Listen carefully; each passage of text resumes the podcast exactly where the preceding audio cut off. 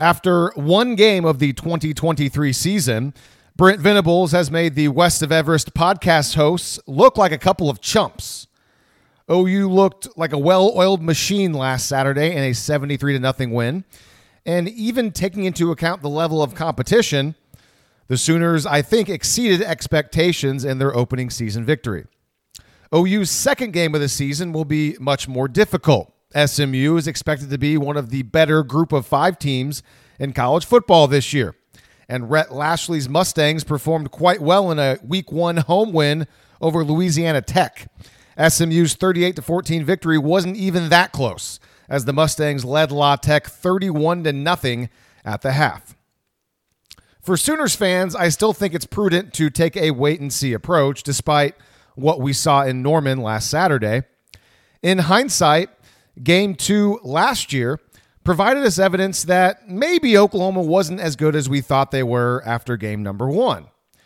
Remember when Oklahoma trailed Kent State 3 0 deep into the second quarter. Oklahoma's offense struggled mightily in the first half against what turned out to be a 5 and 7 team from the MAC. And despite OU's 3 0 start to the 2022 season, third down efficiency was an issue against UTEP and then again against Kent State, going a combined 6 of 20. That was before having a lot of success against Nebraska, but then reverting back to the UTEP and Kent State type OU team against Kansas State when they struggled against the Wildcats.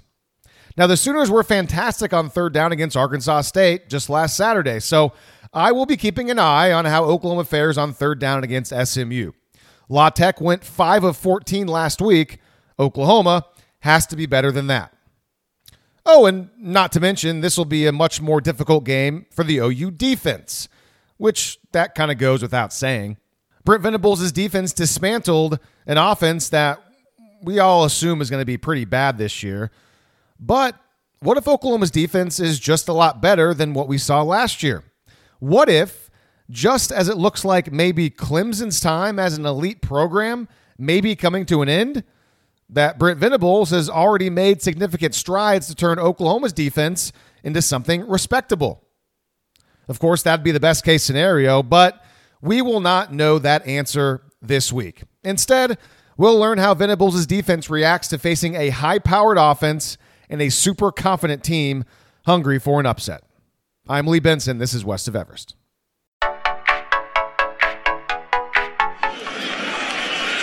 Riding that Oklahoma sun with a path.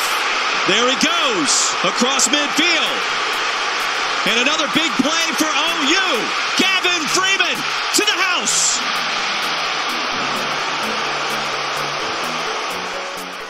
And we're back with another edition of West of Everest. Lee Benson alongside Grant Benson here, midweek of week two in college football. Of course, uh, just positive vibes all the way around, stemming from OU's most recent victory.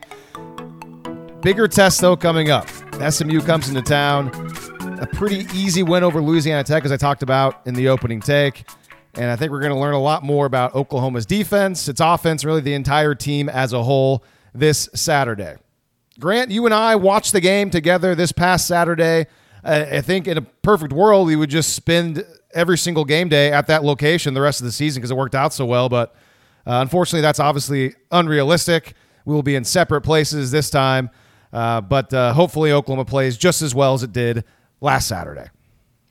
Yeah, and it's gonna be uh, it's it's gonna be tough to uh, to replicate that. I mean, they this is crazy. I mean, after rewatching the game, it it became that was that was one of the most lopsided games I've ever seen OU play. It was like it wasn't even close. Like the kind of like the the plays that that Arkansas State got here or there, and like the the forty plus yarder that went, a couple of big passing plays and and also kind of the plays that maybe they they they blew, like as in the, just the passes that they dropped. That was all they got. That was it. It was like it was like five or six plays, and everything else was just total domination. And I watched, I, I watched a lot of football. I, I DVR'd pretty much every game from every major program. Watched all of them. OU, you know, outside of I guess Oregon, who played an FCS team, um, against FBS competition, OU played the cleanest game of anybody out there. And that includes Alabama, that includes Georgia. obviously Ohio State, Michigan, all of those guys.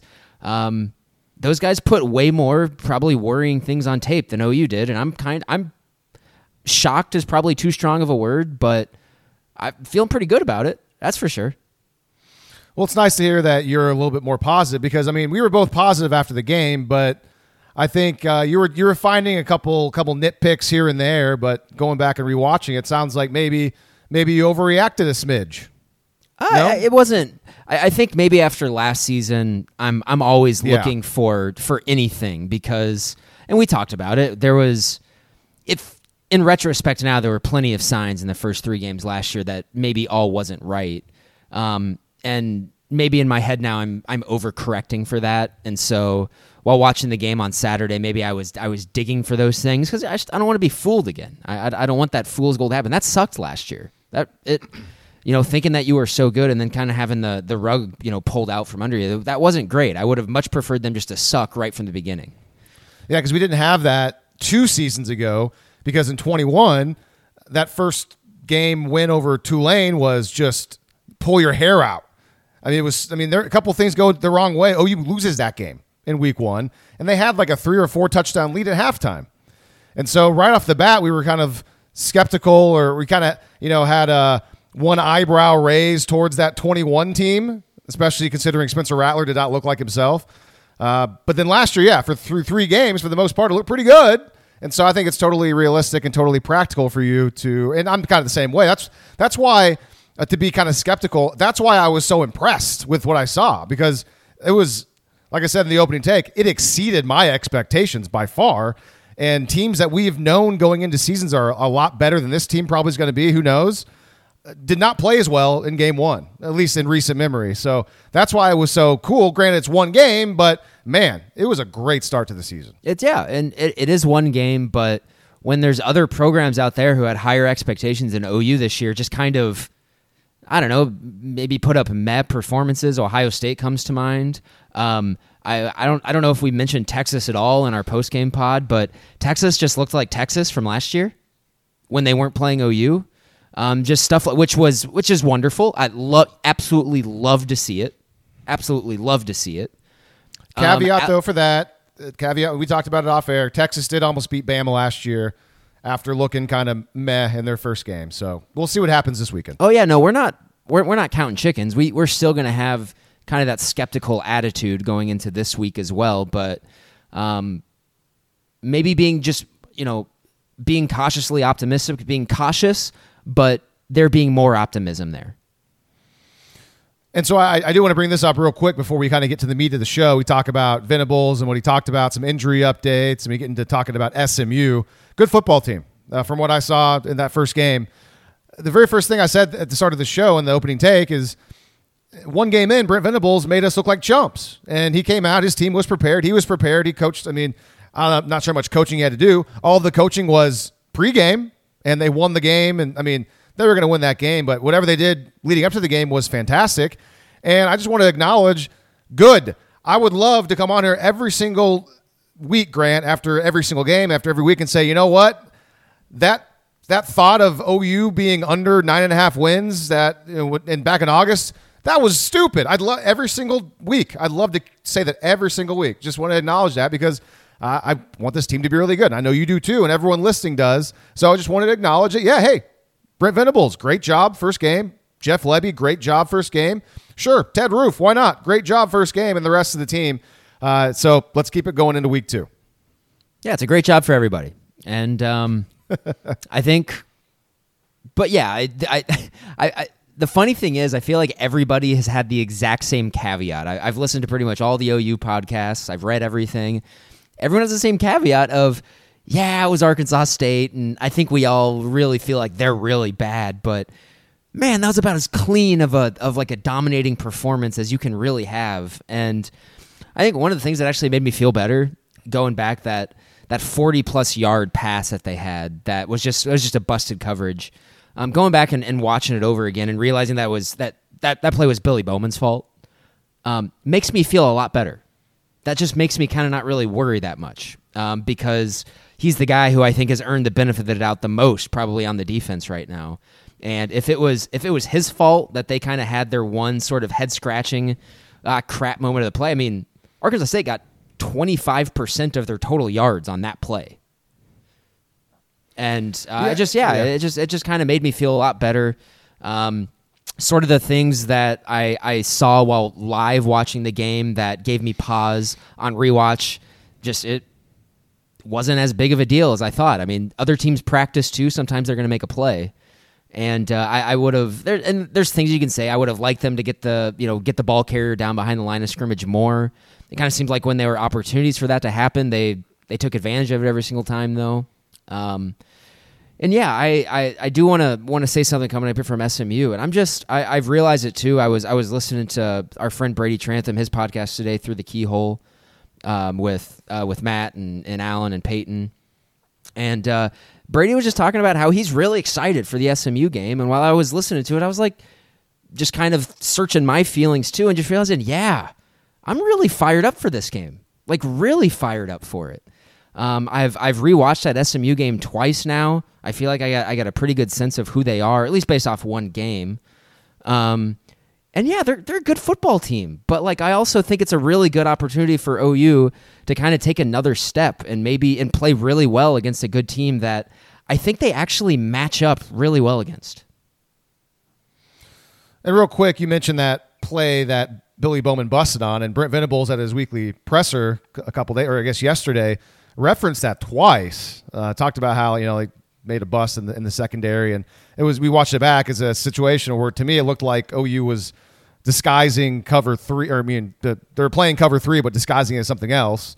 And Billy was a deep safety in cover three, and for some whatever reason he he got stuck in the mud, or I mean I, I don't know, like he It's like he almost took a false step forward, and that was enough. and I, I don't know. He was reading the quarterback's eyes. The quarterback would have taken him right to the play, and he just he didn't get deep. And and yeah, you said I mean it was a 47 yard gain. You said it was about 25 percent of Arkansas State's offense, and that's true. I mean, I did the math. You go back. OU only allowed 208 yards of offense, which is really good. Obviously, uh, 4.1 yards per play, which relative to OU the last I mean for the last decade is great. Uh, but you know, like the way the game played out, I was honestly kind of surprised that it was over four yards per play. I thought it would have been below that. You take away that one play though. I mean, it, it happened, but let's say that Billy Bowman doesn't bust and he, he reads it and knocks it down. It's incomplete. They punt. OU only allows 3.2 yards per play. So like a full, basically a full yard per play difference, which gets you into like top 10 after one week in the, in the nation. That's like, so again, it, the, the play happened, but that's how close they were to having just like, I mean, not just a, a great day on offense, but man, the, the defense numbers were just terrific. And that was on a third down too. And so it's a massive cliche, but you're happy that you get out of that. You still win 73 to nothing. You do have like a you have a nice little teaching moment there that hopefully like when Billy Bowman watches that on tape, when the defense watches that on tape, kind of takes that personally a little bit. Just like, damn, yeah. Man, we could have held them to like 200 and- or 160 yards of offense. Like that's straight that's straight domination. I mean even even more so. They won by 73, but you know. Yeah, just strangling them. And uh, but I mean, you did say I mean those third down plays, big busts on third down, are some of the most frustrating defensive moments we see. Uh, and they're going up against a team that is a much better big play threat than Arkansas State, and so they're you know SMU's a lot more capable of hitting those. So that should uh, you know that'll transition us into the week. So I think the one of the more interesting, newsworthy things everyone was curious about going into the week, obviously, is the injury situation, and so we got some updates, kind of from Brent Venables on Tuesday. So I, I know he didn't he didn't like the two main guys, Stoops and McCullough, Dasan McCullough. He Venables didn't straight up say whether or not they're going to play. Uh, no, he didn't. He didn't. So my basically what he said about Drake Stoops was that it wasn't that serious. It's like it's like an AC sprain joint. It was the same, which is the same indus- uh, injury that Sam Bradford had back in 2009. Um, potentially, that's just maybe that's just not that big of a deal for a receiver. That is, but um, but yeah, he was saying that Drake Stoops wanted to go back in the game on Saturday. Whether or not that means that he could have gone if they absolutely needed him, I, I'm not sure. Um, I took that as Drake Stoops is more likely than not is is is, prob- is probable. I would guess for Saturday. That's that's me. I'm not. I'm guessing. That's me, fan guessing. um, just based off of context. Um, and then I, I think Dasan McCullough is a little bit more questionable. Uh, questionable. Um, they feared a high ankle sprain per Brent Venables. It is not a high ankle sprain. It's just it's just a, a sprain of some sort. And so he he didn't really say anything. All, I think all he really said is that it's not serious or long term for Dasan McCullough. So I, I, would say he's questionable. If we see him out there, great. If not, I don't think it's it should surprise anybody. Um, other than that, he he did say that Gavin Sawchuk and R. Mason Thomas are going to be available on Saturday. Yeah, that was good.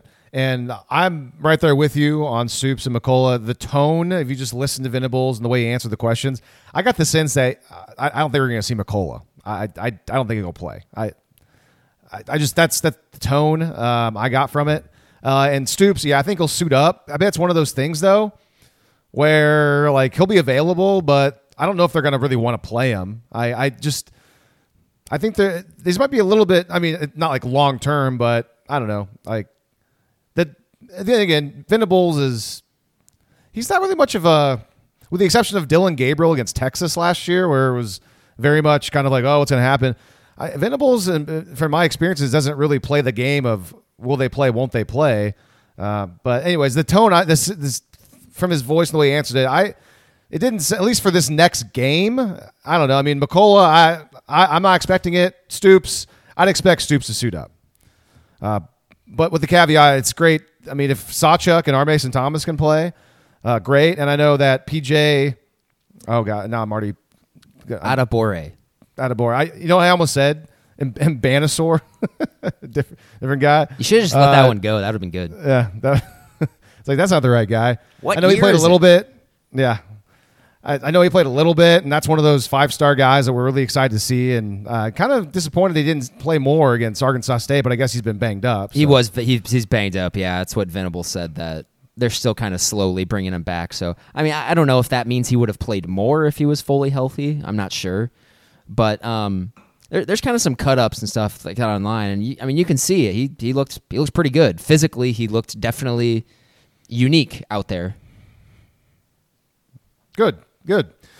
All right, so let's get into this this breakdown of SMU OU, and so I we watch back the game. Uh, you know, up thirty-one nothing at halftime. Kind of a weird thirty-one nothing. It shouldn't have been thirty-one nothing. Probably should have been twenty-four nothing. Yeah, I'm gonna. Uh, it, it, it was very weird because, and we'll get into this, but up, man, I I didn't think SMU's offense played that well. See, I was wondering I was what you were going to say. Yeah, I was curious what you were going to say as well because I kind of got that sense too. Uh, they they were very big play reliant, but down to down, not as good as as I would have thought. Um, and look at like their yards per play, under six yards per play. Uh, that that's not great. Um, La Tech's defense was okay; they were pretty aggressive. Um, but uh, the the quarterback Preston Stone, nice player. Uh, part I get the sense watching him that that he might throw some up for OU's defensive backs. That was yeah, that was the big. There was there was one there was one touchdown he threw at the very end of the first half. That was that was a dime. It, it was it was a really nice throw. Just accuracy wise, he just placed it in the perfect spot on the run. But yeah, he's man, he's he's got the vibe of someone who is who's going to throw a lot up there, like they're playing hundred, and they just are going to float up there. He threw a lot of floaters. It felt like. Um, even more, and it's I, I don't say this lightly, but this is this SMU offense is really similar to what OU is running. Really, really similar. And Dillon Gabriel has a much stronger arm than Preston Stone does. Yeah, Stone. I mean, the the announcers were really bragging on Preston Stone's deep ball abilities, and I, I just didn't really. I mean, maybe he's done it. I mean, that was one game, and I, I I'll admit I haven't watched a lot of Preston Stone, but in that one particular game, I wasn't coming away from it thinking, man, this guy is just a deep ball maven. Like, no, he was kind of just throwing balls up there and uh, had a couple good receivers going to get ball, getting balls. I mean, they, they got some a, good, they got some talented guys. Threw like a 70 yard touchdown pass to Jordan Hudson, which was uh, was OPI almost certainly. but yeah, I, mean, it was, agree. It was an okay throw. And yeah, it was OPI. Yet the the defender got called for PI. like, yeah, it was a pretty pretty easy push off in the replay. But I guess live action, maybe he did it did it enough to where the, the refs didn't see it. So good on him. Uh, but yeah, I, I, I mean, good Stone, good player. He, he, can move a little bit. Didn't really move a whole lot against as far as rushing. Didn't really do a whole lot. uh, but he's, he's a nice player and certainly somebody that Oklahoma will have to pay attention to and, and take very seriously. Uh, Four star recruit.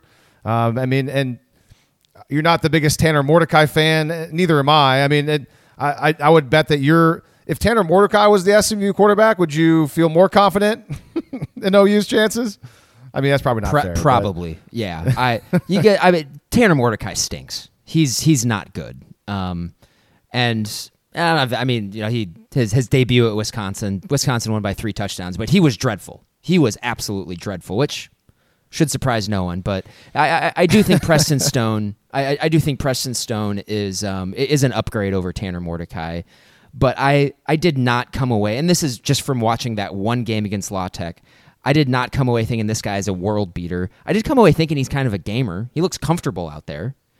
Um, and and you can't like and maybe it was just like the lighting or something or just or just the just this game. But i mean you have to you have to like the, the pedigree. He's a four star guy. He's a top 150 player in the country a couple of recruiting cycles ago. And so uh, maybe there's just something that we didn't see this time around. But yeah to me he just seems like a comfortable decent player with with not a whole lot of physical ability. Um, but we'll see. That that was one that, that was one game where it did look like he was a pretty good you know steward of the offense. But man, when you look at his numbers, 23 of 37 for 248, that's a lot of attempts to get to 248 yards. And, and I know that he had a 67 yarder and he had like a 46 yarder too. Yep. It's a lot. It's a lot of your yards on two plays. A lot. So yeah, I mean, down to down, they they weren't very explosive, uh, and and they weren't really getting chunks of yards. Which I was kind of su- surprised. You know, I saw I saw the score of the game, and then just knowing SMU and their pedigree and Rhett Lashlee, I just kind of figured they would be moving the ball pretty easily. And and they, I mean, it, it wasn't hard on them, but it, it wasn't as good as I kind of expected going into it. Yeah, they just they, they were a little uneven, and, and like we're saying all this. SMU d- dominated this game. They Louisiana like they they kicked the crap out of Louisiana. Tech. Yeah, and Louisiana Tech's a better football team probably than Arkansas State. I mean, they got a they're they're better. Uh, I mean, a higher season win total preseason. So by the end of this year, I wouldn't. I mean, La Tech's probably gonna be a better football team anyway. Anyway, probably. so SMU I mean, was not, challenged. not by like a lot. I mean, they would play. No. La Tech and Arkansas State would play, would play a competitive game into the fourth quarter in all likelihood, but it I, I guess yeah, I, I, was much more impressed by SMU's defense. They didn't really allow anything. They La Tech did not really gain footing when the game was in doubt ever, like at all. In fact, they kind of like in that first half, SMU's defense straight up bullied Louisiana Tech. I thought. Let's go ahead and table that because I, I want to stick on just kind of go through. Let's stick on SMU's offense yeah, and, and, the defense because I because I, I, I the defense of side of the ball is pretty interesting. I agree. Um, I did notice tendencies. Uh, you mentioned that the offense that SMU's running is kind of similar to OU's, and as far as tempo goes, they have a lot. Of, I mean, they have tempo in their back pocket. So OU's defense, I mean, it's a cliche, right? But they shouldn't be thrown off by the tempo since they practice against it all the time. But another thing I noticed about SMU's offense at times, they have they have a lot of Lincoln Riley type principles in their offense. Saw some GT counter. I saw some uh, you know trips, you know throwback uh, like over routes, trying to clear out one side of the field. Um, you saw the the drag on third down that Marquise Brown used to always run, and uh, so I mean, there's some there's some OU Lincoln Riley principles to this offense. Uh, not necessarily ran anywhere near as good as Lincoln Riley's teams run it, but I thought that was pretty interesting as I was watching it back. Did you notice that as well? I did. I did. Yeah, especially the the the drag route that you catch behind the line of scrimmage, and you have the offensive lineman out blocking or the receivers out blocking early. Um, also noticed, I mean, a lot of kind of jet sweeps, a lot of a lot of east and west, which has not been kind to OU's defense in, in, in you know in, in the most recent years. Really struggling to get like out leveraged, you know, going side to side. Um, that was that was something maybe a, a play or two against Arkansas State. I, I kind of wish that you know maybe they would have defended a couple of those better. You know, the plays that went for like five or six yards when I wish you know they would have gotten them down closer. You're playing a better team, and those can go for longer. So there's gonna be a lot of that from SMU. But I also think it's a team that they also really like to take their shots downfield, and a lot of them kind of seem to be pretty longer developing deep down the field routes. And so I think we might see opportunities here for OU's pass rush, maybe to get home. Um, there was a lot of lot of talk in this last game about how Arkansas State was just getting the ball out quickly, a lot of seven and eight man protections. Yeah, okay, that's fine. That's that's good. If, if you go back and rewatch the game, the defensive line is winning pretty consistently. Um, but this is going to be this is a team where I don't know if you're going to see a lot of you know seven and eight man protections trying to take a shot deep. It's going to be probably a lot of they're trying to spread you out and they're going to they're to take a shot deep, and so that's going to give you one on ones with your defensive line against their offensive line, and we'll see. And and that's where I, that's where I just I, I didn't see Preston Stone bring some sort of really dynamic wheels to the to not not that he's not an athlete back there. Like I'm sure he can get out of some trouble every now and then. Uh, but I don't think he's a guy who's he's a guy who is gonna he's gonna I don't think he's gonna run away from Jaren Kanak if that makes sense. No, yeah, I, I, right. Like he, his numbers aren't particularly great, but he's yeah he's not a statue back there. He can move around a little bit, and so talk about kind of what you know. You mentioned the potential to see the defensive line get some more chances on maybe some more uh, you know longer developing plays. That's that's one of the things that we certainly want to see happen. We want to see the defensive line. Uh, if it's not quick, you know, two seconds ball out. Can the defensive line get some organic pressure against this quarterback, this SMU quarterback, and on the, the kind of in the same, uh, you know, defensive line gets pressure. If there's long developing pass plays, taking shots down the field. By the way, there's some kind of big sized receivers that go up and try to get jump balls, 50 50 balls.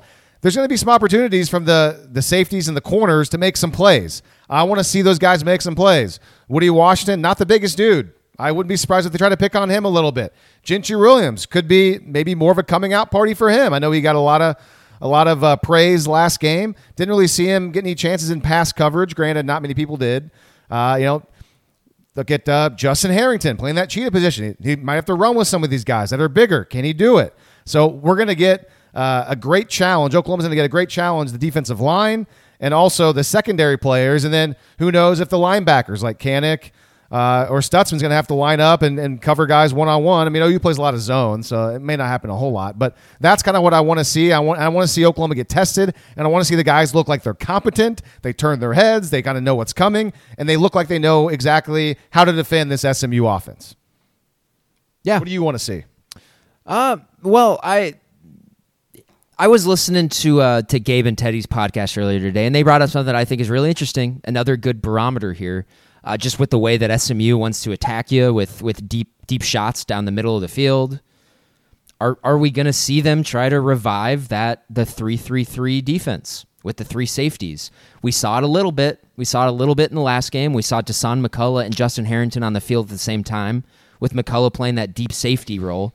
Um, we saw that in the Nebraska game last year, and it was successful in the Nebraska game. They did a good job. The rest of the season, they they got completely shredded whenever they got into that thing. Um, they couldn't they couldn't set the edge. They couldn't stop the run. They weren't very good stopping the pass anyway. So that so you know, that was kind of out the window. Do we see that again? Do they have do they have re, reborn confidence in this to throw that back out there again with what they feel is kind of a, like a refreshed personnel room? With that, especially on their defensive line? Are they much more confident with throwing, you know, Da'Jon Terry right in the middle of that at 325 pounds, and then putting Bothroyd, who's kind of a bigger body, on the on the edge? Um, we'll see. That's going to be really interesting. Do you do you want to go with that without McCullough, who it looks like was your starting kind of middle safety in that in that look? Does Peyton Bowen play that position? Uh, we knew that he was, you know, he's been kind of getting looks at, at, at Cheetah as well. So I think that's going to be really interesting to find out just kind of what they're what they do in terms of personnel um, against what I think is an SMU offense that's really going to try to spread OU out a lot. So. Um, the thing is, I yeah, that's that's a great point, and I, would like to say no unless Brent Venables and Ted Roof and the, and Todd Bates like they're actually confident that's going to work this time because the main thing last year it couldn't stop the run, and Oklahoma was so good against the run against Arkansas State SMU averaged over five yards per carry. They had a couple good running backs back there. They need to be able to stop the run again. I forgot to mention that before. I mean, if they can, I mean, you got to stop the run every time, every game. That's like kind of a check that you know. It's a it's a box check. But they were so good against Arkansas State. I don't want them to sort of like sacrifice that against SMU, where La Tech. I mean, they didn't do that, and at times La Tech defended them pretty well. And Oklahoma's hopefully has got a better defense than Louisiana Tech. I think on tape, there could be some of a, a, blueprint there for Brent Venables, and the guys say, okay, yeah, maybe we do this here, here and there. You know, we saw on third down against Arkansas State, third and long. But is this going to be our base defense on this? I'm not saying that that's what Teddy was saying, but like I, I just it was just it was such a bad look last year. It even against Nebraska, yeah, it worked okay, but they still gave up. Go back and watch that game. They still gave up a little bit more than they probably should have against that bad Nebraska team. So uh, certainly something I hadn't thought of, and I'll definitely be watching for it now that you bring it up here on on Saturday.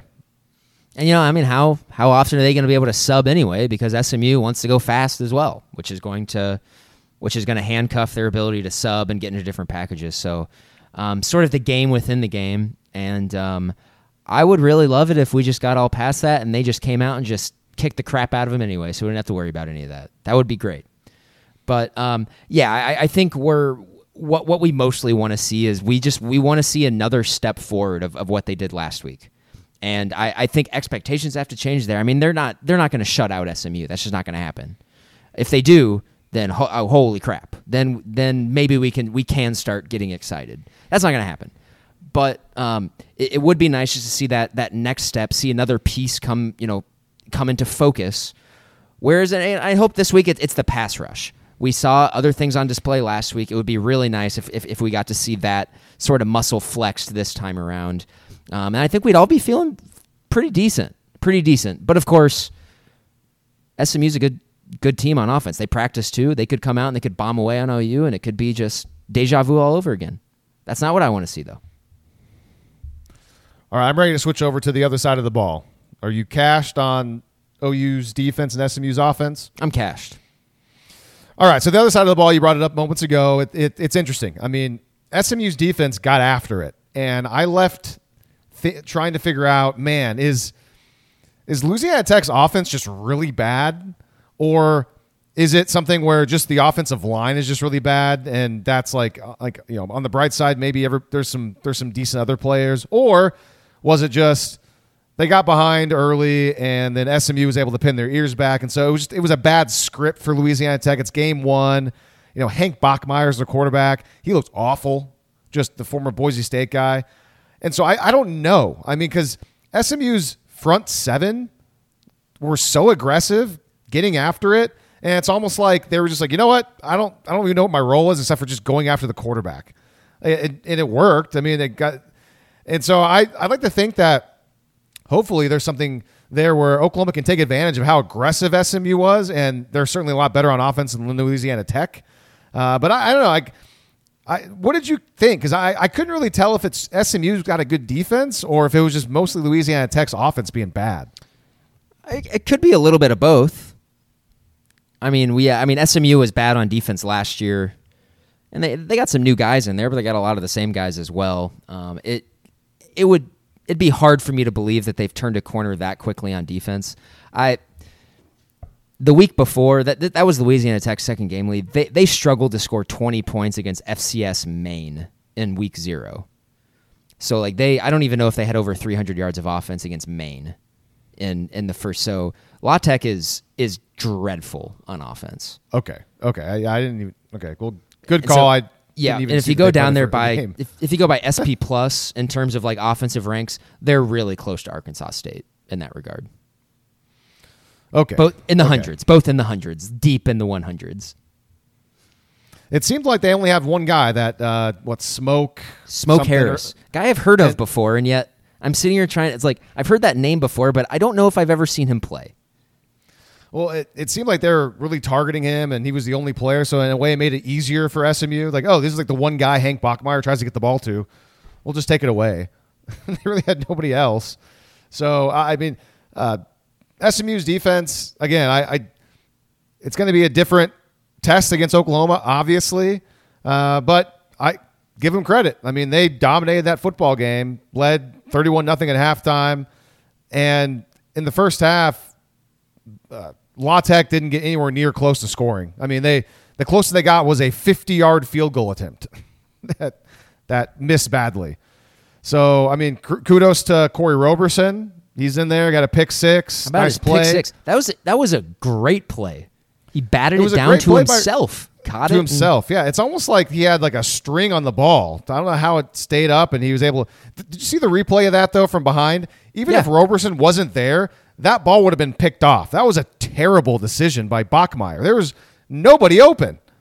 so I mean, I'm sure I he was just- probably in fight or flight mode. He was probably just trying to get rid of it. He's like, "Oh crap, I'm about to get," because he was going to get smoked. Because Roberson had like a had a straight line to him. I don't think he saw Roberson. He was just staring down that smoke guy, smoke whatever his last name is, and but he wasn't open. he wasn't open. He, there was a guy underneath him. There was a linebacker going back, and there was also a safety over the top. Yikes. Okay, so yeah, I mean, Roberson so looked what- really what- good on that play. I'm still like, like, you really telling me that he couldn't have helped last year? He didn't Yeah, like, and maybe maybe it's just a total scheme mismatch. But I said, dude, that guy's better than Jeffrey Johnson. He just is. That was shocking that Roberson couldn't find his way on the field because I mean he was a, a decent contributor for what two seasons. He never, yeah, he never, Prior? he never started or anything like that. And maybe, and maybe it's there's just other things we about him we don't know. But yeah, whenever he was in there, you know, in the Grinch in the Grinch defense, I always thought he looked good. He looked like he belonged always. He looked, he looked big in that game last. I mean, he looked really big. So Yeah, I, and fast and Really fast. fast too. Speed D baby. So I mean, uh, that's that's all I kind of really have. I mean, I I guess X's and O's wise, I noticed a lot of cover three, uh, a little bit of two man, a little bit of single high. So, but I'd expect a lot of cover three. They kind of disguise it a lot. Uh, press cover three, press two man. Uh, pretty basic stuff. I mean, uh, every team runs this stuff. That's but that's why I saw a lot. Uh, so how does Oklahoma attack it? I mean, we'll see. Um, they got to be able to run the football, and I guess you just want to see Oklahoma be as crisp as they were last game. And I mean, SMU's not going to be taken aback by the, the up tempo stuff because they're used to it as well. Uh, but Oklahoma's going to have to just outmuscle them in the trenches. I mean, SMU's defensive line dominated La Tech's offensive line. If Oklahoma's offensive line plays like they did against Arkansas State, they they control the line of scrimmage. It's a, it's a cliche, but it's true. Oklahoma should be able to move the football, and they're going to have a lot of success in this game. Uh, and you know, obviously, you want to see their receivers have another good game and build off of the performance from Saturday. And you know, this is from from what we know right now. SMU's defense should still be very. I mean, it, it should be pretty mediocre. It, it really should be. This this one performance notwithstanding, um, if if SMU's defense really is, you know, if they've turned a corner and they're and they're really good, then that's that's not something that's that's easy to foresee at all. There's there's a lot of stats out there that would say that's really really unlikely. Um, I know a lot of the analytical models now to still really like OU to score a lot of points in this game. Um, and so yeah, that's that's obviously I, I think going to start with the run game. If they if they control the game with the offensive line, then hopefully you can name your score on the offensive side of the ball. So I'm looking back at the, you know, I this podcast we like to talk about the the point spread here and there, and I could have swore on on Saturday. I mean, they both played at 11 a.m. So I want to say we already had an opening line by late that night, and I want to say, did, didn't we see something like where OU like opened as like an 18 and a half point favorite somewhere, or did I just totally imagine that? I thought it opened. Yeah, I don't know if I think I remember you saying something like that. I don't know if that was. I think you may have gotten that from one of your offshore sites, though. I, because because right now I'm looking and I'm seeing it. It opened at like 14, and so okay, nope. I'm seeing September. Th- yeah, okay. So I'm seeing one one place has it at 18. So I'm not crazy, but it didn't last long. So, anyways, like I kind of want to get down to it. I mean, what was OU last week? 36 point favorites. Thirty six. Yeah, they doubled that, and So that kind of gives you an idea of how much better SMU is in Arkansas State. I mean, it's it's. Uh, I mean, money. Some money's come in on OU. I mean, it's it's gone from well, depending on if it really if it really was 18 at some point. Technically, some money's come in on SMU, but uh, if it opened at 14, it's now down, to 16. I'm seeing 15 and a half, 16. Uh, that's a tough number. I mean, with SMU's Hard offensive number. prowess and with Oklahoma's just kind of I don't know. I mean, last season though, I mean, they were. Uh, did they cover against Kent State? I don't think they did. I no, no, actually, I think they did. I think I they think did. they were. Like it's it was nuts because they were able to to come back and, and cover the number after halftime. Obviously, Nebraska was easy. So for the first three games, OU was three and zero. I think ATS.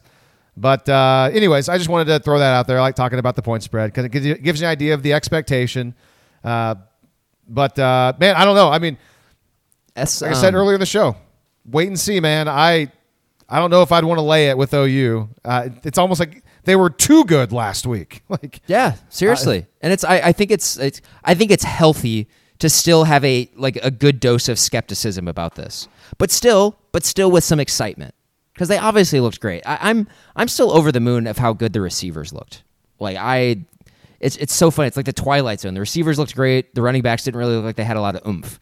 It's so it's just like what what other surprises are going to be around the corner? It's going to be it's so but Lee SP Plus has OU as a 20 and a half point favorite in this game. And so maybe that's that- like if it opened at 14, there's a lot of value there on OU. Well, hey, well, mark this down, Grant. If last Saturday's OU team shows up, they're going to cover that number. Let me tell you that. I, you know, hot take, but I agree with you. Lead the Yeah. the analytical models after one week, all of a sudden love OU again, and have them as the overwhelming favorite in the Big Twelve. Well, how about that? How about that? Uh, okay. Yeah, I'm not going to. I know, like before on this podcast years ago, we'd make picks and we. Uh, I'm just. I think that's out the window. We don't do that anymore. I. I think. I mean, I'll put this. Like, I'm. I think OU's going to win, but it's more just because like I want them to win, and they played well. I mean, they should win. Don't get me wrong. They're they're a better football team than SMU based off of one one game. Uh, they should win this football game. By how much? I not even going to venture a guess on that one. Sorry. doing this for six years and like getting to the picks part has like made me think very deeply about just the concept of picking things and and it's it's stupid if you think about it for more than than like five seconds it starts to unravel in your head of just how pointless it is i mean it's it's just hashtag content is what it is it's just supposed to get a discussion going but like people actually people actually like put trust into a lot of people for just like game to game predictions of who's going to win or who's going to cover the spread. They don't know. People can't predict the future. I mean, yes, you're correct. There's a difference though whenever you're somebody who, who puts a lot of time and you have like a system and so I mean that's what sports bettors are. They have their own system. And so I think whenever you put a lot of time into it, then you really do feel like I mean that's how it was I think maybe for you, but definitely for me uh, early when this podcast started when I had a, I was working in it and I had a lot more time and I mean I was I was digging through stuff and so it would it would just pain me whenever I'd be dead wrong about OU because it happened a lot and that was mostly Lincoln Riley's fault, but also it was my fault for not knowing that. and so uh, it took me forever to even re- like recognize, and I still haven't learned my lesson that you know Lincoln Riley struggles to cover big numbers, and I still would lay it. You know, in games like in 2020 when OU played Kansas State and they got beat straight up, and they were they were laying like you know they were like 28 point favorites or whatever it was. I remember I think that game. was like, Oh yeah, yeah, they're they'll blow them out. They'll easy, you know, and they, they end up losing. So, uh, but whenever like when we're picking other teams that we haven't as much time and investment in, it is dumb because it's like, yeah, like, what do we know? Yeah, We're just taking an educated guess. A lot of the time, it's it's just a feeling. It's it's just a feeling a lot of the time, and and sometimes, I mean, when you get to like the end of the season, you got enough data points. It's there. Yeah. And you can you can make a much more informed decision. Um, but everything. I mean, I, I think when you make these pick segments, the only thing that the audience is looking for is just is just a compelling argument, one way or the other. I, I think is what it is, and so. Um, this is an OU football podcast. I, you and I both do not think that OU is going to lose this game. Could they? Sure, they could. They could. The the the OU team that we saw last year could absolutely lose this game. And so, Oh I- my I gosh, think yes. we need to throw that into the ether, so it's not something that is a total a total surprise if it were to happen. I don't think it's going to happen. Um, like what I, if you ever ask me what I want to happen in an OU game, I'm always going to say the same thing. I want them to to kick butt. I want them to go out there and I want to I want them to blow out the opposition. That's what I want them to do. That's that's what I want to see happen. There is no exception to that rule whatsoever. Um, what I think is going to happen is probably something a little bit more in the middle. I, I, I think OU is it's it's going to be one of those games where uh, they hover around that number kind of the entire time, and then they'll probably deliver like the actual kill shot early in the fourth quarter or something like that. I I really want to see the secondary play well. I, I think they're going to be challenged by these receivers. I, I'd like. I mean, I know the defensive line. Yeah, that's big and everything, but like, I want to see the secondary look like they know what they're doing. Look Would- competent. Would you be satisfied if Preston Stone put up hi- his the same his same passing stat line as last week. Don't don't don't think about the touchdowns. If he went 23 of Yeah. 37 for 248, would you be happy about that? Yeah, yeah, yeah. That's that's good. Yeah, I mean, and then uh, yeah, the three touchdowns wouldn't be great. Um, but yeah, I mean, that's like I mean, that's I'm not, not what's the math on that yards per attempt? Pretty low. Not I mean, good. It's not. Not good. not that's great. that's Yeah. not an explosive passing game. That's a lot of And on the offensive- passes too. And on the offensive side of the ball, I'm curious. I mean, if Sawchuk's a go and he's healthy, obviously I want to see Sawchuk run, run, run. Just- and I want to see and, and I want to see Dillon Gabriel play really well again. That was awesome. Yeah. I mean, he was he was in command. I want to see that again. Yeah. It, okay. So I'm glad you brought up Sawchuk. Loved. I'd love to see him unleashed. Love to see him healthy. Um, because after after what I saw last week from the OU running backs, it it almost it just cemented it more in my mind that Sawchuk's the guy. He's the guy. He's got the extra gear, which makes it just agonizing that it doesn't seem like he can stay healthy.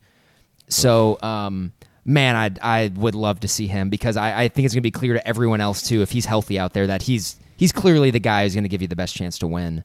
Um, and so and, and I'd also I'd like to see uh I'd like to see Tawee Walker take another step. I'd like to see him be Yeah. be, be a part of the offense uh, some more as well because he was he, he was the best of the other running backs on Saturday. I think he or he's earned it up to this point. And man, it would be really cool to see uh, the Andrel Anthony stuff continue. What if it what if it continues that yeah he is he is the go to guy. Like this guy is man. Wouldn't it be great to see just like a like an eight or nine catch like two hundred yard performance from Andrel Anthony just to get us all really pumped up. What if like what if he what if he he established himself? He arrives and he says, "I'm a number one guy." Big Twelve, Yeah. be be freaking scared. That would be awesome. So cool. Really haven't seen that since CeeDee Lamb, and that's even including Marvin Mims. He because I mean that's mainly a Lincoln Riley thing. he didn't throw it to him enough, or didn't what's- you know design the plays for. We're gonna be stunned when it's actually Stogner who does that. Stogner just comes Or- out of nowhere. 13 catches, 220, three touchdowns. Well, I mean, I mean that's a it's a funny joke, haha. I mean, but it's more realistic though. It'd be somebody like Petaway who already has nine grabs, or you know what? What if it's LV Bunkley Shelton, man? You know, this he's gonna finally break out. You know, it's nice though to actually talk about these these other receivers, and it's not a total joke. I mean, because all these guys got run on Saturday. Like it, it's not just like oh lol. Like no, like I mean, all these dudes made plays, and like I mean, not to mention Nic Anderson, who I love Nic Anderson. I love his body type. He looks super athletic. I love his high school tape. What you know? So and uh, oh, by the way, Jayden Gibson too. So. It's funny you mentioned all these people, and it's it's gonna be, and then Farooq's gonna go off for 200 and Oh my touchdowns. gosh, Jalil Farooq. How quickly we forget. This is when he's at his best. Whenever we don't think about him. Whenever we praise Farooq through the roof, he ends up dropping passes and stuff and fumbling. I mean, I'm based off what we saw on Saturday. He he might he might still be the best available running back that they have. Oh my! Honestly, how about that for like a alternate scenario thing this year? Like the receiving corps actually is really solid. They continue to be consistent, and Jeff Lebby's like, and Brent Venables like, dude, I, Jalil, like, you want to play running back?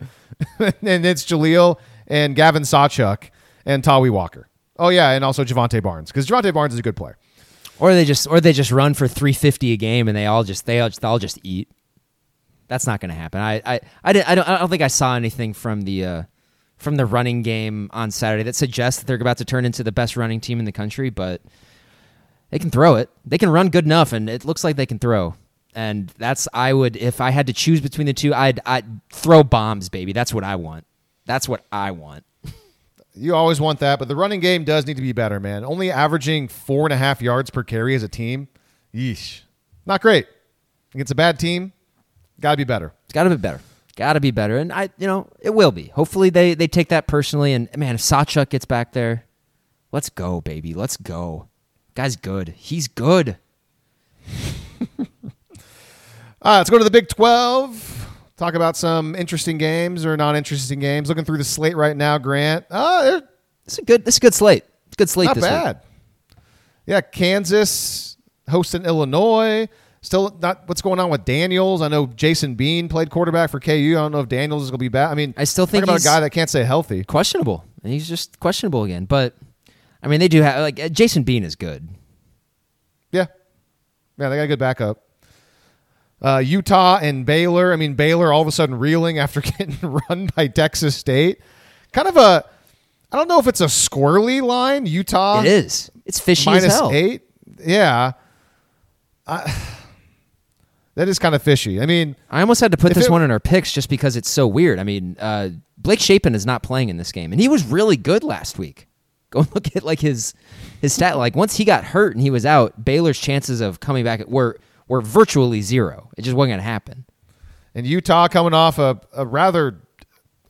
I, I didn't watch the game that much, but just based off of the scoreboard and kind of like the feel, like kind of a dominant win over Florida. I mean, I think Florida didn't score their. They, they had their one touchdown not until the second half. Uh, some explosive plays from Utah. This is without their quarterback. So I I mean, Utah, yeah, maybe that's what it is. It's like uh, they're going on the road. It's they're coming off a big win, so there's going to be like coming down from that high. Baylor's in desperation mode, but yeah, they got a backup quarterback though. So That that's interesting one where number. I'm just kind of like Utah minus eight. Yeah, I kind of feel like my betting principles tells me just to stay away from that just because it's fishy, but I don't know, man. Like that's I I I do think it's maybe like a coin flip that Baylor is just like done. Like they look What if the. Big Twelve is as bad and the Pac twelve is actually pretty good? Freak, I'd love it. Let's go. Give me give me a terrible Big 12. I want to run through that thing. Let's go. I'm not trying to be challenged. Screw that. We're not gonna in ten years if they if they have, if they win the Big Twelve this year. We're not gonna we're not gonna remember if the Big Twelve was good or bad. Yeah, there'll be plenty of challenges next year and the year after that, and so on and so forth. So, uh, yeah. So yeah, Utah Baylor, pretty pretty fishy number there. Uh, Troy K State. Okay, moving on. Let's see. Okay, BYU's hosting Southern Utah, so BYU's defense might be okay, but their offense not right. Well, they like win fourteen to nothing over a, I guess a, a new FBS team, Sam uh, Sam Houston State, right? Yeah. So Sam Houston used to be, and I mean they were always a really good FCS team. I mean they were always right up there challenging like NDSU for the title, uh, but they shut out. So uh, BYU maybe can play a little defense, can't score. BYU had like I think three and a half yards per play on offense in that game. That's that's ah, it's bad. That that's like you're just not moving it at all with that. Oof. Iowa and Iowa State. Is it by rule you have to wager on this game? Is that is that what we're doing here? Too easy. I don't know why I didn't make this. I, I didn't make this one part of our picks. I probably should have. So this game, I hate this game because I always want Iowa State to win. They never do.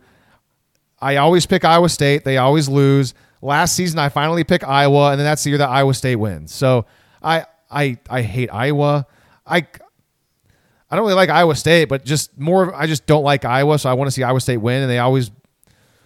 I don't know. So, anyways, I do. You, is it back to where I was going to win this game, Grant? Yeah, I would. I mean, if I, I'm, I'm staying far away from this game. I want nothing to do with this game from a betting perspective. Um, Do you take the over just because? I, I guess oh, I should have put the, what the number was in here. I, I didn't because because I'm assuming that's that's what most bettors are gonna or not most most like people like degenerate gamblers are gonna are gonna play the number in this one. But like, um, I just like because because we I don't think we've talked about it on this podcast. Kind of like that the bit with Iowa and how they have to score they have to average 25 points a game this year. Brian Ferentz gets fired, um, which of which is which is a I mean let's like I think it's a little overplayed sometimes like know, but it's it's an A plus college football like secondary storyline. It's that's that doesn't happen like anywhere in any other sport. Something like it's written into his contract.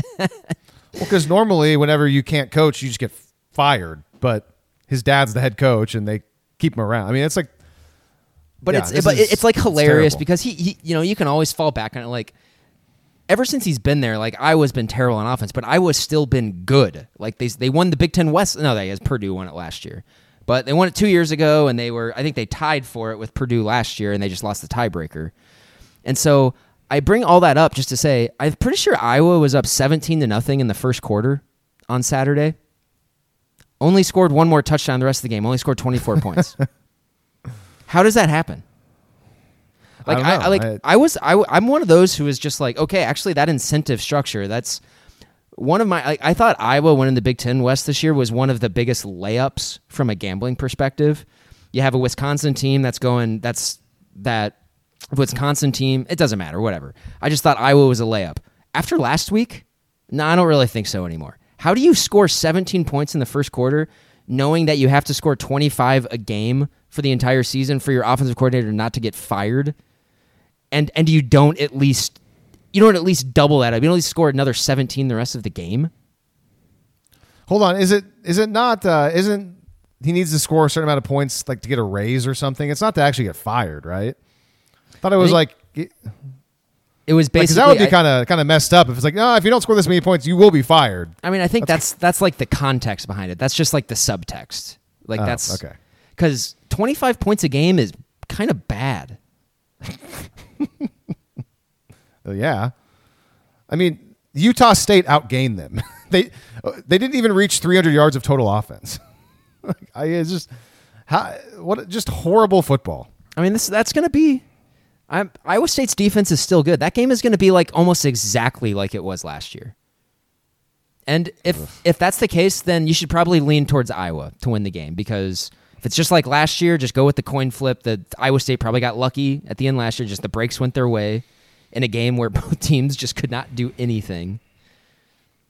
Ugh, God. All right. I will watch every single play that game. Uh, Cincinnati at Pitt. Any interest in that one? Yeah, yeah. OU's playing Cincinnati in two weeks. So, Yep. um, and and I'm curious with Cincinnati. They just, I mean, they, um, they're a team that's feeling pretty good. They they were one of the better performing teams in, in the entire country last week. Uh, you know, albeit against an FCS team. But Emory Jones was the Big 12 Offensive Player of the Week. His his numbers were very impressive. Were very good.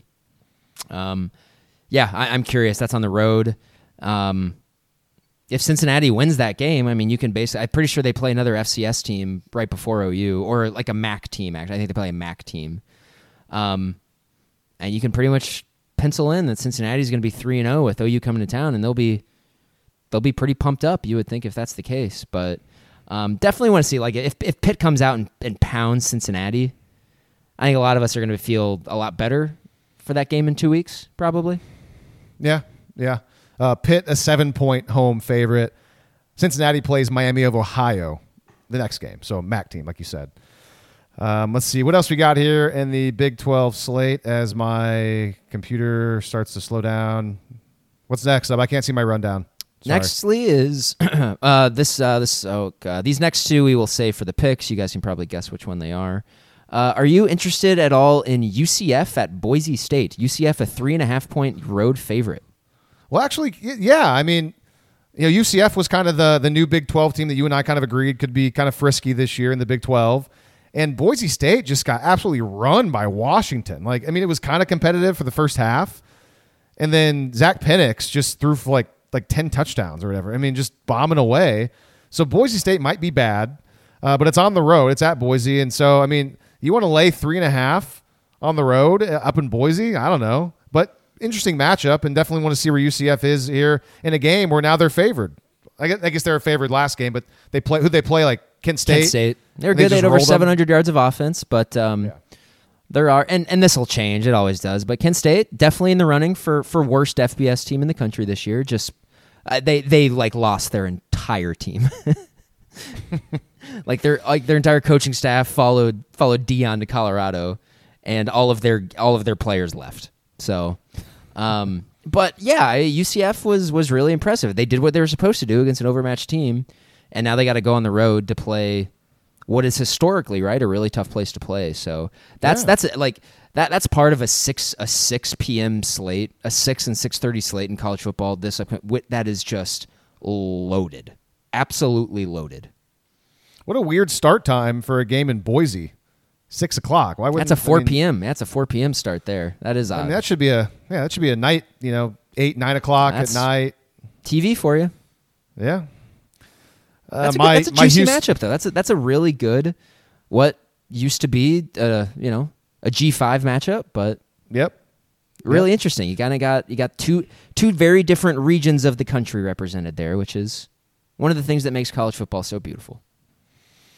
My uh, Houston over. I think their win total was like five, four and a half, or five. Great start to the year, getting that W over uh, UTSA, right? You, you like UTSA. So uh, Houston on the road at Rice, and you know what? that that should be win number two for Houston. They should improve to two and zero. They're laying Man, only- ten on the road. Only being 10 point favorites over Rice, though. Yeesh. I mean, if it was at Houston, it'd be like, you know, they'd be favored by probably two touchdowns at least. That's something. Yeah, something like that. Yeah. Um, Nicholls and TCU. No one cares about that. Lee, Oklahoma State, the Cowboys, the fighting Gundies of Oklahoma State, travel to Arizona State for some Pac-12 RIP in three months after dark. 9:30 p.m. Central Standard Time kick. Oklahoma State's a three and a half point favorite. They scratch and clawed for a victory over was it Central Arkansas last week? And Yes. Lee, Oklahoma State might be bad. Your thoughts? Well, I'm seeing now it's down to three, and you know what? I definitely wouldn't want to lay three and a half on the road, but I'd think about laying the three. But more likely than not, that's a stay away. I these are these two teams are are not good, but at the same time, I made this point a couple shows ago when Mike Gundy and, and Oklahoma State's kind of an afterthought. I seems like they, they play some of their better football, and I wouldn't be surprised if they come out and get a good defensive performance because Arizona State they can't move the ball very well, and they improve to two and zero. They win by it. They win by a touchdown. I, I mean, uh, but at the same time, yeah, this Oklahoma State team might be bad.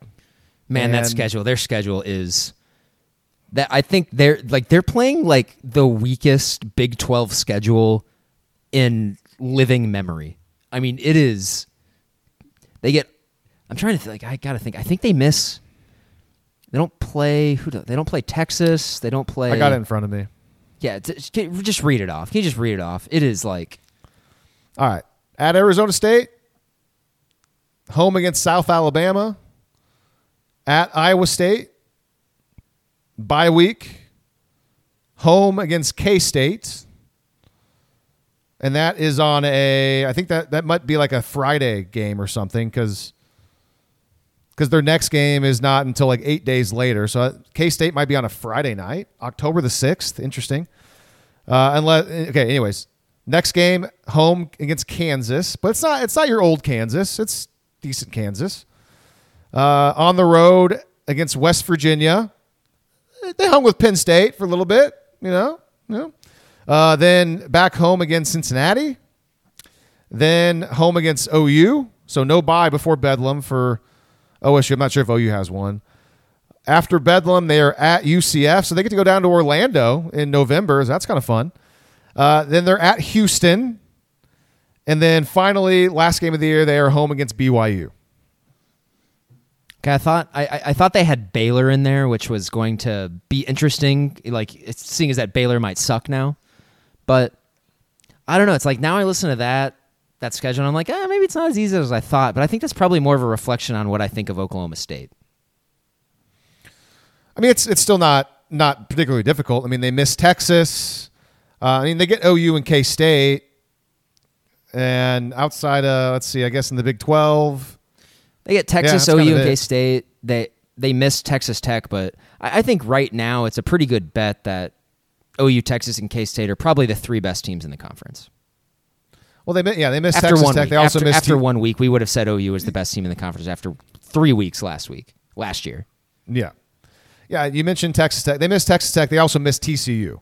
And I mean, TCU still could be a good football team. I mean, they just got beat by Colorado. I hope everyone sucks. I hope they're all bad except for OU. Obviously. Uh, let's get to the picks. Last week, uh, not great for you, and a little bit better for me, but still not great. You went one and four. Who's your one win? Do you remember? Uh, we both got. Um, wait, no, I got Florida State. That was the only one I got. You got. Yeah, because I was on LSU. Yep, you got. Uh, you got Utah, and I think you picked North Carolina. Uh, I was gonna look it up. I'm, I'm pretty sure I picked South Carolina. So uh, there's yeah, now that. I'm now that I'm thinking about it, I think you did too. There was another one in there. Obviously, there was another one in there. I I'll yeah, find yeah, it. Just yeah. You'd my have to go back and look at it again. All right. Well, new week. Not a great start to us, but it's a long season. And the first game here we have the pick is all of a sudden I mean, it's it's not the most interesting game of the week, but it's up there. it's incredibly interesting. Start us off. Lee, the Nebraska Cornhuskers travel to Boulder, Colorado to play the newly freshly minted ranked Colorado Buffaloes. Colorado is a three point home favorite over Nebraska, who just got their hearts ripped out again by the Minnesota Golden Gophers last week in a game that they should have won, but they did not. Oh, oh, the misery for the Nebraska Cornhusker fans. Lee, I don't know. Betting models don't really know what to do with Colorado because a lot of them were factoring in, you know, stats from last year when they were one of the worst teams in all of college football. It now appears they could possibly have just the best overall around player in the entire country, Travis Hunter. That guy's awesome, but like when you actually just like isn't it crazy? We watch a game last week. We've ne- I've never seen that guy play before. Like I, I knew I knew he was the number two player in the country coming out of high school, and that he was like an FCS All American. I knew all of that. But then you watch him, you watch him for like one quarter in that game. You're like, oh yeah, that guy's the best player on the field. Clearly, guy's awesome. Well, it helps that he he never left the field. He's uh, he's out there for offense and defense, so you get to see a lot of them. so that I think that helps. I think I recall Grant when he committed on this podcast, you said something, something like, awesome, great. He's going to Jackson State. Like, that means that Clemson or Alabama or Georgia can't get him. That's awesome. Great. Do you remember that? I do remember that. And I still yeah. it's great. If he is if he is like the actually the best all-around player in the country and he's at Colorado, great. Absolutely freaking wonderful. Yeah. I agree. So, but yeah, the number it's I mean, you got three and a half uh, three on here. I think in some places it might be three and a half. Uh, I mean, this number has moved so much. I think we, we were talking. This is the most. Uh, they were saying like um, this game is close to. It's been bet as much already as the NFL game tomorrow night. well, it's it's any smart bettor. I mean, I, a lot of books probably have to take this game off the board in the middle of the Colorado game. I don't know how that works. Like, because over the summer, I'm reading these articles Nebraska was an eight and a half point favorite in this game at Colorado. So imagine if you have a Colorado plus eight and a half ticket in your pocket right now, and now they're laying three, three and a half. I mean, that's a 12, 12 points of value, whatever the math is there. Yeah, 11 and a half, 12 points of value. And that's, I mean, that doesn't happen. That doesn't happen. And so just based off of the, the line move of this game, the book tells you if you're getting Nebraska a field goal, even maybe even three and a half, you take Nebraska in this game because that's a huge adjustment. But the thing is, though, with sports, the adjustment could be could be uh, correct, and in a way, you could be getting some value here with Colorado if their offense is that good, and and maybe Nebraska's defense it just looked a lot better because Minnesota's offense isn't very good. Like Colorado only laying a field goal, that actually could be great value. So I think both sides of the coin here, Grant you could probably argue it and, and you could be like, oh, yeah, that's a good point. Well, I'll just say I'm, I'm taking Nebraska in this game. Um, yeah, so I, am I. I think this is. I think that's the. Like I, I, I, get it. Like I understand what we saw last week. Um, just this to me just kind of seems like the wise pick, and I, will be honest with you. Um, this this and like I granted, like I, I fully acknowledge that TCU played in the national title last year, and Sonny Dykes and his staff they deserve credit for that. Sonny Dykes historically is not is not a good college football coach. He's just not. He underachieves everywhere he goes. He can't play defense anywhere that he goes. Um, Matt Rhule is, I, I think, is going to, is probably a much bigger challenge than TCU from an X's and O standpoint. And um, hey, man, Colorado has stuff on tape now. And TCU probably had to find, that probably was watching a lot of Kent State tape, I would guess, leading up to that game. They're probably watching a lot of Jackson State tape just to see what they are capable of doing. But they didn't necessarily know what Colorado was able to do going into that. That's all on all on tape now. And so we'll uh, we'll see. But like, there's a part of me too who's like, man, I hope Colorado keeps it rolling because I'm pretty sure that USC rolls into town at the end of September to Boulder, and you know Come on, like, wouldn't that be great? Oh yeah, I maybe we were just we were just a, a, year like you made this point I think a couple shows ago. You know, maybe we were just a, a year too early on the OU like hype train. maybe we were just a year too early on the USC's not going to you know win you know 10, 11 games train. Because I mean, you look at USC's schedule, and if Colorado is viable all of a sudden, I mean, we know they can score points, and USC can't play defense, so that's kind of a toss up just because of that factor of it. Like, there's potentially right now, even though USC's two and zero, there's like three losses maybe on their schedule as we speak, maybe even four. Not maybe maybe it's just three, but um, I mean, Colorado, Utah, um, Washington is on there, and then Oregon. Oregon. Yeah, I mean, Colorado's probably a long shot ish, but before the season started, that was like an obvious USC win. Now it's like, oh, maybe Colorado could outscore them.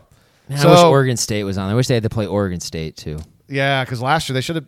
Man, it was crazy. They they got lucky to beat them last year. So okay, we're both going to take Nebraska. Did you say Notre Dame? They got to play Notre Dame too. Oh, Notre Dame! Holy cow! That's right. Notre And Dame that's in South good, even though- Bend. Ooh, that'll be a.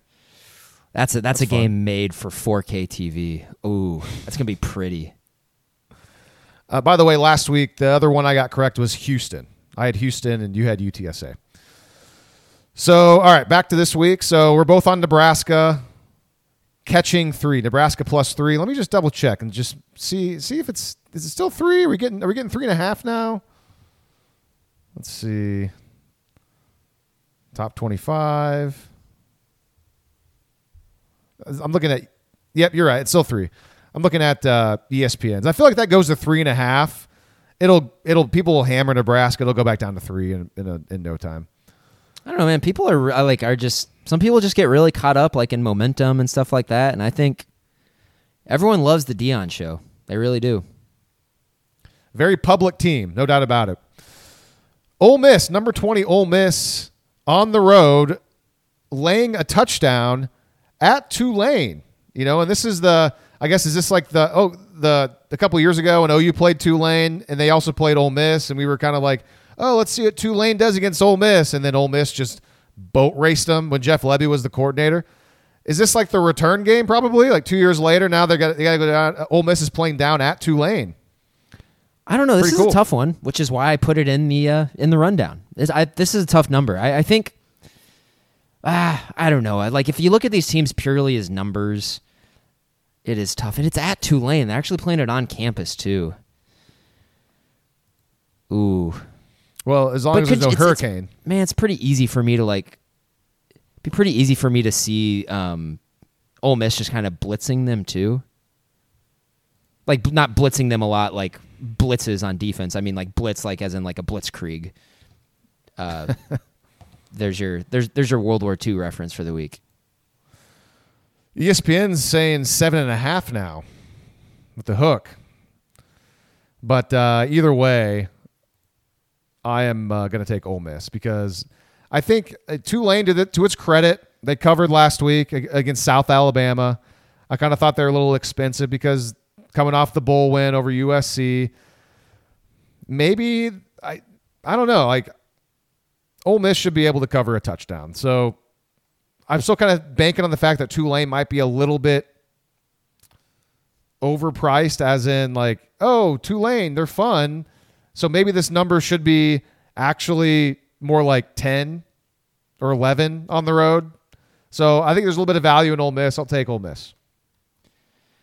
Man, this is tough because this one is right at. Um, yeah, this one's right at SP plus. SP plus is Ole Miss is a seven point favorite. Has them winning thirty three to twenty six. I'll also go with Ole Miss. I kind of, I just, I Tulane. I, I think Michael Pratt's a really good player. Um, I he's really good college quarterback. Um, but I don't know. That just kind of seems Tulane just still just kind of seems like a, a Swiss cheese defense. And if if Ole Miss actually shows up and is prepared, they should kind of go through them pretty easily. I feel like. It opened at six and a half, so that's an easy hammer. Ole Miss. No, no surprise. It's gone up to seven. Um, and I think if anything, it'll it'll keep going up. I mean, or maybe kind of settle around seven, seven and a half. Next game, number twenty three, Texas A and M. So A and M's back in the top twenty five after I think they were they were unranked to start the year, which is kind of rare for A and M. Usually they're kind of just penciled in there. Uh, they're on the road, laying four and a half at Miami, and so this is kind of our fun matchup. Jimbo Fisher, Mario Cristobal, two coaches that I, I'm not the like. I don't mind Jimbo Fisher. I think he's okay. He's got a national title to his resume, which is big time. But it's just his offense is always like, what are you doing, man? Uh, and we both think Mario Cristobal is kind of a joke. Uh, laying four and a half, kind of in the Vegas zone. I know um, what uh, who's their quarterback? Conner is it what? Conner? Weigman? We- Weigman. Weigman. He's like a five star guy. Uh, now they got Bobby Petrino there calling plays. A and M had a scored a lot of points, so it's almost like, oh, did they figure something out at A and M? Maybe. I mean, if A and M did figure something out offensively, I laying less than a touchdown even on the road, I'm kind of like, okay, that sounds pretty good to me. I think last year A and M won this football game and covered. Yeah, this was this game was the week after they got upset by Appalachian State. oh, okay. How did Miami do last week? I guess I didn't even check and see. What, I think they played. they beat Miami, Ohio. They beat them pretty easily, I think. But um, yeah. it's still I just I'm four and a half. This is a pretty easy A and M pick for me. In fact, if I was if I was in a legal betting state, I'd find I'd find like an alternate line of this and take A and M like minus nine and a half or even thirteen and a half. Let me look at Conner Weigman's numbers. Just because I'm curious. Uh, he had like the, I think last week he had like the best. He he's he's he leads in the ESPN QBR metric after one week. He was really good last week. Yeah, very good. 18 to 23, not very many yards. I mean, 236, but he had five touchdown passes. Over Yeah, ten it's pretty yards per attempt is good. Five, I mean, five touchdowns is great. So Yeah, I think I'll follow your lead. I'll go A&M as well. Mainly just because I'm betting against Mario Cristobal. And A&M continues to have a pretty good defense. So, I mean, if they kind of figured it out on offense, then I'll, I'll kind of roll that dice that they'll go on the road and be able to cover that number. Next up, the game of the week Texas at Alabama. Number 11, Texas at number 3, Alabama. Crimson Tide at home, laying seven. I want to say, were they laying. They were pretty big favorites last year. Like, at I think they Texas. were I think they were double digit favorites. Yeah, yeah, yeah. I don't, and so now they're at home this year. Obviously, Bryce Young's not playing. You could make the argument that Alabama's kind of undervalued here at only seven. So I, I think based off of that, I'll, I'll take Bama. I'm going to take Texas, but it is a it's a pure emotional hedge. I want I mean, it's yeah. I want Alabama to win that game by as many points as they possibly can. Just take the light. I just want it all. I just want I want all of the hopes and dreams and expectations just to come crashing down. I want them to beat I, want them to beat Texas so badly that Quinn Ewers gets benched. I mean, you can make the argument, and it's a good argument that Bama. uh, Actually, this is not just argument. This is like a fact. If Bama doesn't have Bryce Young, they don't win last year against Texas. Oh, I mean, think he- that's yeah. It's hard to argue anything. It's like it's like arguing. Yeah, if OU had DeMarco Murray, they would have beaten Florida. It's that this one. That one's probably more of a slam dunk. Your your your uh, example is probably more of a slam dunk. But um, it you know from an actual like perspective, like a betting perspective, I will say Texas's defense, even against Rice last week, looked really good. Like as in they have dudes, like they have a lot of really good players. And um, like Jalen Milroe was was was really good this past week against Middle Tennessee State. Um, there were times where I saw Alabama's offense kind of glitch out a little bit in the first half when I was rewatching that game. Uh, Milroe got sacked a couple of times, like with free runners. Um, he was he was under pressure like a pretty decent amount of time as well. And Middle Tennessee State, not particularly good. So um, there may there may be some kind of glitchy stuff for Bama there that Texas's defense might be able to take advantage of. But um, if if if Texas's offense, what we saw last week, if that's who they are, and that's kind of what they showed a lot of last season, I mean, I think they're going to struggle to move it on Alabama. Which and like I mean, that's a huge surprise to me. I thought I I bought into the hype. Obviously, I, I thought Texas was going to roll into this season and they were going to start, you know, scoring forty points a game and and throwing it all over everybody. But if if if if in, in a one game sample size, Quinn Ewers looked like like the guy in November of last year. You know what? I I'm looking at the the box score more from the Bama game. That makes me want to switch my pick over to Texas. yeah, I'm doing that. I I don't know, man. Like only 420 yards of offense against Middle Tennessee. That's not very good. Uh, Milroe didn't seem like he's much of a passer. He could run. Texas knows that, and their defense, like you said, their defense is good, and they played well last year. If they're not going against Bryce Young, a guy that's making his second career start, granted it's a home game, but I think it's a good defense. I actually would rather like that to pocket those seven points, and also with the idea that Texas played them really close last year, and Sark was not giving anything away, and they're gonna they're gonna throw the kitchen sink at Alabama because why not? I mean, you want to beat Bama, so yeah. Actually, I switched my pick. I'm I'm on Texas. Gosh, we're we're we're the same picks. That's kind of boring. It's all right. We just got we got to get it rolling. We both had bad weeks last week. We got to get it rolling. Little solidarity here, a little bit of moral support. Next up, really interesting game, really interesting number here. Number 13, Oregon going to Lubbock. I mean, what a fun matchup. Oregon at Texas Tech. Uh, Oregon laying six and a half, so less than a touchdown, but on the road against Texas Tech, who coming back from Wyoming, stunned by the Cowboys. Uh, not at all surprising that Wyoming was able to cover the 14. I kind of thought that was a pretty close to a lock. It obviously it was. Man, I at the same time though, Oregon under a touchdown. God, this number's tough. Because like you want to, you, you part of you you want to jump on Tech and the bounce back at home, home opener, Oregon. Like I get it. I really want a full touchdown though. I really want more than six and a half. So you know what? This is a, a square pick. Cue the Huey Lewis and the News.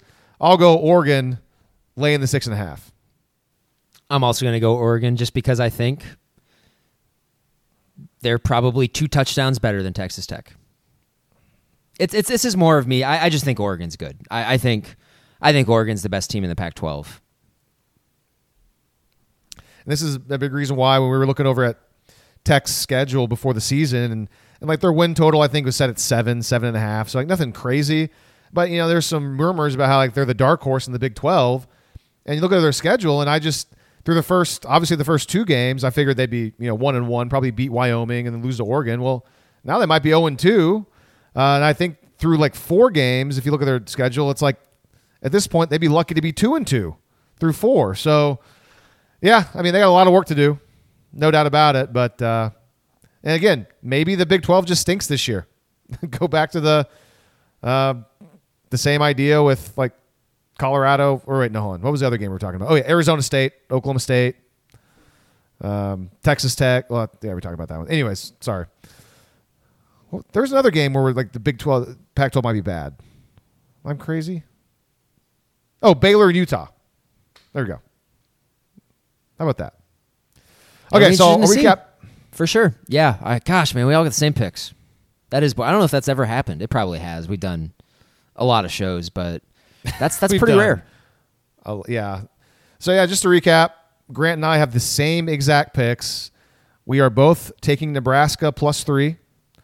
We are both laying a touchdown with Ole Miss at Tulane. We are both laying the four and a half on the road with Texas A&M against the Hurricanes in Miami. I was on Bama at first, but then I switched my pick to Texas, so we're both on Texas plus the seven in Tuscaloosa.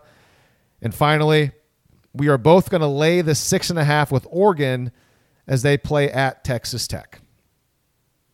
OU and SMU, five o'clock in Norman on Saturday. The question is, will Lee go? Nobody knows yet. I'm leaning towards probably not. Just Great. because it's Thanks for that. we're on the edge of your seat. It's just like we have to do the podcast that night, and if I end up going to the game, I won't get back home until probably like ten o'clock, even with it starting at five. Like doing, we're gonna probably won't record till 10, 11. I'm like, that I'm- sounds horrible. Might make an, an executive decision. I mean, do what you want. Like you're an adult, and if you want to go have fun, you should. But yeah, if, if we're recording the pod after the game, man, I'd, it it'd be great if we just go ahead and just start that, man, right right when the game's over. yeah, yeah. I think I'll have to make the adult decision probably, unless something crazy happens between now and Saturday morning. And you're going to you're going to be in Cincinnati in two and a half weeks. I'm sure that's going to be just a rage fest. Yeah. Yeah. I got offered a ticket though. You know, you got offered a ticket to the game and you know, it's one of those situations where I feel like I got to say yes to things. But the big issue, and this is just us rambling because we're an hour and 20 in and you guys don't care. I got an early morning on Sunday too. The it's- we can't do the podcast on Sunday. Plus, I really wouldn't, wouldn't want to do it anyways because we got NFL football starting on Sunday for the first time this year. It's just exciting. All right. Well, enjoy the game on Saturday. Like uh, you mentioned, Grant and our friend Brady Trantham. Pretty excited for it. I am too. I am too. I think Oklahoma's a good football team right now. Uh, still cautiously optimistic, but I'm very encouraged with what I saw. And man, seeing them up against this team, this SMU team, who's a good football team, that's fun. And it can. I think we're going to learn a lot. Yeah, I think mean, this is learn a lot about team, This is a team that is a. I'm not going to call any shots. Or anything. This is a team that is a legitimate threat to win the American Athletic Conference. That OU is playing in the non-conference, and so that's that's fun. That is a that's opportunity, is what that is. And so, um, yeah, man, it feels it feels kind of it does it feels good going into the game and not really being scared, just being excited, but also knowing it's it's a tough opponent. It's gonna be it's gonna be a nice, clean, competitive football game. Prah! dare I say it, kind of has a similar feel to 2008 when a Cincinnati team came into Norman in week two. That was pretty darn good with Brian Kelly coaching. And Oklahoma won that game, but they gave up a lot of points. In a what ended up being a magical season. Speak it into existence. no, I'm pretty sure pretty sure Marty Gilliard returned a couple of kicks for touchdowns in that game though. Sounds right. All right, everyone. Enjoy the game on Saturday. We will be back afterwards to hopefully talk about another Oklahoma victory. So until next time, for Grant, I am Lee. This is West of Everest. If you enjoyed this episode, make sure you subscribe to the show. And if you want to help us spread the word, please leave us a five star review. And also, tell all of your friends who are OU fans about West of Everest. You can listen to this podcast on iTunes, Spotify, Stitcher, and SoundCloud.